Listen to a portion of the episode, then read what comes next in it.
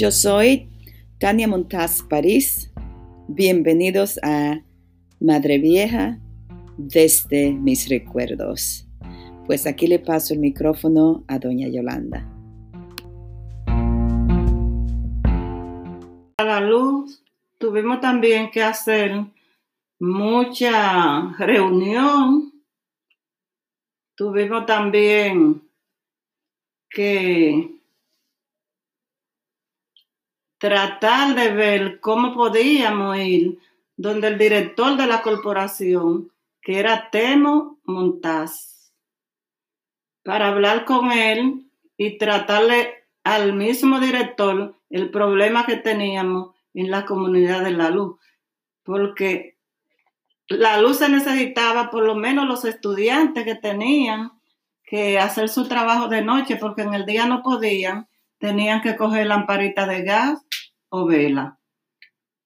Bueno, tratamos de hablar con, con las autoridades para que fueran a una reunión, porque nosotros nos gustaba que ellos primeramente, las autoridades como coronel, gobernador, eh, senador o diputado, las autoridades, a nosotros nos gustaba que ellos fueran a la reunión que nosotros hacíamos para que vieran la necesidad que, urgente que teníamos. Entonces, ahí pues sacamos una comisión para ir donde el director de la corporación, pero nosotros quedamos en la reunión que 40 personas íbamos a alquilar una guagua y que 40 personas de diferentes sectores eh, llevaran una cartulina enrollada donde se le pedía ahí, por favor, que nos pongan la luz, que tenemos problemas con los estudiantes, tenemos problemas con la delincuencia, en fin. Pero mira la, la idea, ¿eh? que esa es la buena. Todito llevaron su cartón enrollado. Cuando llegamos allá a la oficina, era una oficina grande, antes de llegar a, la oficina del director, nos, ponían, nos, poníamos, nos ponían en una oficina grande de espera. Entonces, cuando estábamos ahí, en esa oficina grande de espera, todito sacamos, desarrollamos, porque lo teníamos enrollado, la cartulina. Abrimos la cartulina y que la cartulina era que decía lo que nosotros estábamos pidiendo. O sea que ahí llegó la prensa y, oh, esto es un piquete, oh, ¿qué es lo que pasa? No, aquí no hay ningún piquete, nadie está voceando, nadie está peleando, los cartelones, los cartelones son los que están hablando, lean los cartelones y vean. Entonces, cuando lo vieron, oh, ellos escribieron, escribieron y, publicaron eso.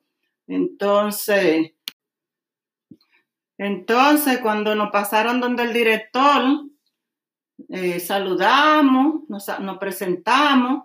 Entonces él dijo, ¿cuál es la vocera? ¿Cuál es el vocero?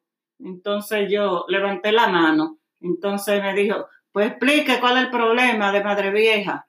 Entonces ahí le explicamos y le dijimos la situación que había. Entonces, él dijo, no tienen que hacer ningún piquete, no tienen que, que hacer movilización, no tienen que hacer huelga, no tienen que parar tránsito, no tienen que hacer nada, que eso lo vamos a resolver. Entonces, pero, señor director, ¿cuándo? ¿Qué tiempo? Usted lo va a resolver. Entonces dijo, bueno, dentro de un mes ya eso está resuelto.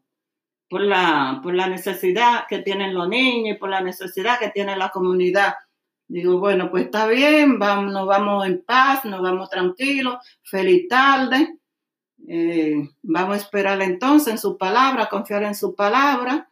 Y entonces salimos y nos fuimos. Pero después, cuando comenzaron a llegar los recibos, llegaban recibos de 5 mil pesos, a mí me llegó uno de 8 mil pesos. Digo, pero yo no tengo fábrica, yo no tengo industria, ¿y por qué me llega ese recibo a mí de 8 mil pesos?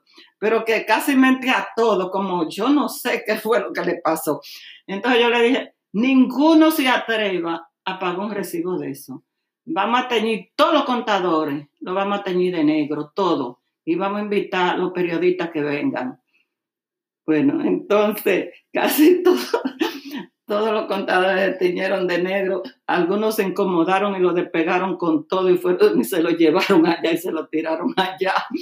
Entonces, nada, dijeron, bueno, vamos a tratar de ver cómo resolvemos eso de esos recibos, porque sí, ustedes tienen la razón, porque ustedes no tienen nevera, ustedes no tienen...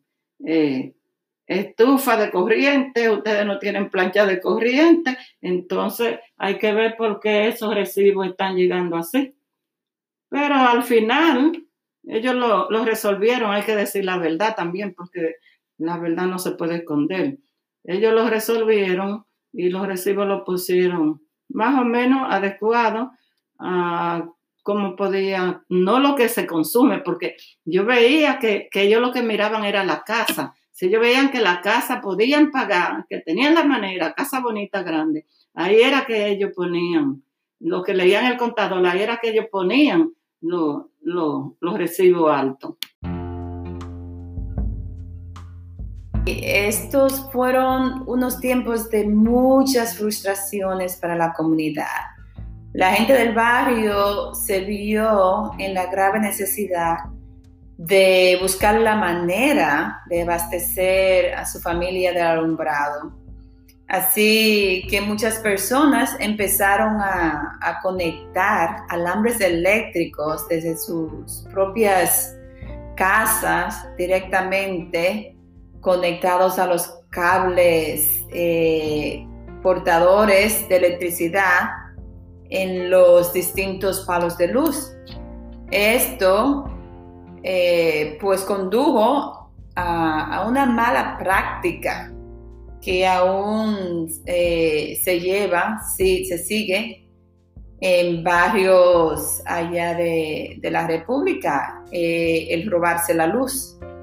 Así que cuando la guagua de la corporación venía entrando por la calle, la gente empezaba a secretear o a gritar al vecino, eh, lluvia, lluvia. Esa era la clave secreta para que la gente rápidamente despegaran sus cables eléctricos.